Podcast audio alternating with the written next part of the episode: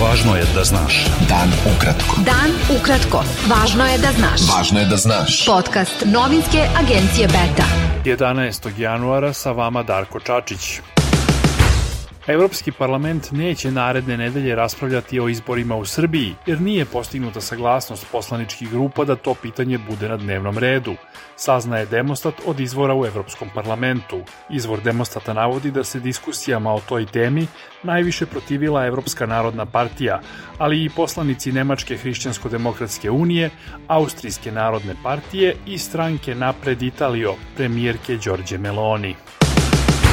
Predsednik odbora za spoljne poslove Nemačkog Bundestaga Mihael Roth izjavio je da za mnoge posvećene evropljane i prijatelje Zapadnog Balkana, predsednik Srbije Aleksandar Vučić i njegov režim više nisu pouzdan partner. Roth je za list Nova rekao da u Evropskoj uniji nema mesta za sluge predsednika Rusije Vladimira Putina i dodao da Unija više nema luksus da se ne meša u unutrašnje stvari neke zemlje.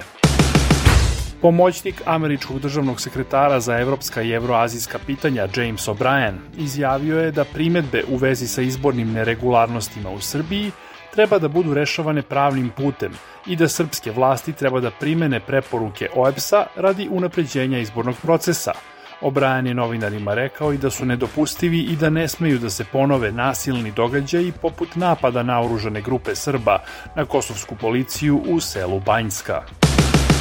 Predsednik Srbije Aleksandar Vučić sastao se sa američkim ambasadorom Kristoferom Hillom, koji ga je obavestio da je Vašington odlučio da proda Kosovu protiv tenkovske rakete Javelin, saopštio je kabinet šefa srpske države.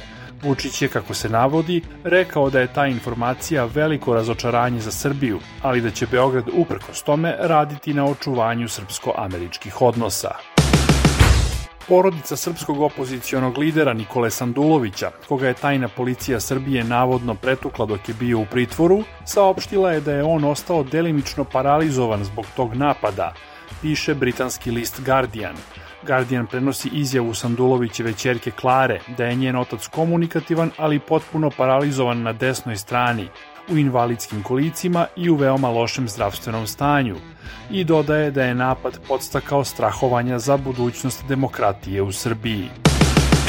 Drugo osnovno javno tužilaštvo u Beogradu saopštilo je da do sada prikupljeni dokazi ne upućuju na zaključak o postojanju dovoljno uverljivih navoda i jasnih indicija da je u slučaju predsednika republikanske stranke Nikole Sandulovića došlo do zlostavljanja. Tužilaštvo je navelo da iz otpusne liste Vojnomedicinske akademije jasno proizlazi da nisu konstatovane bilo koje telesne povrede.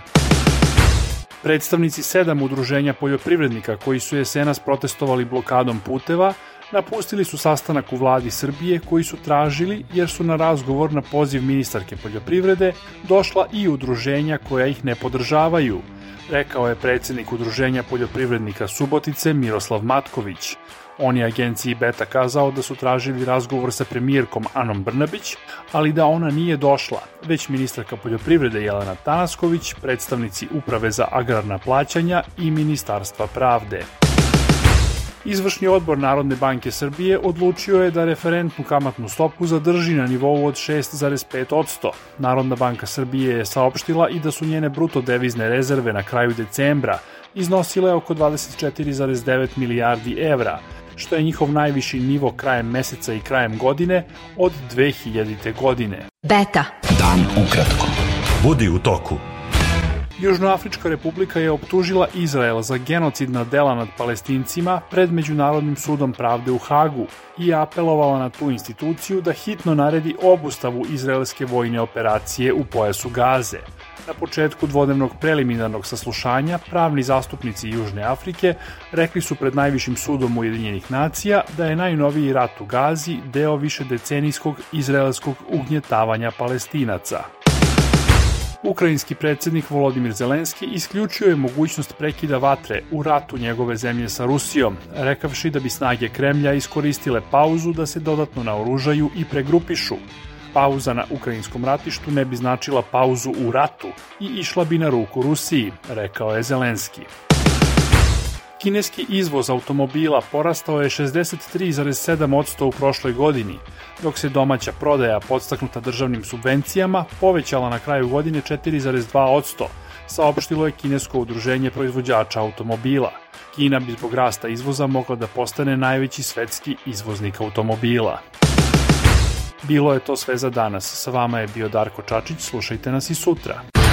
Pratite nas na portalu beta.rs. I društvenim mrežama. Važno je da znaš. Dan ukratko. Podcast novinske agencije Beta.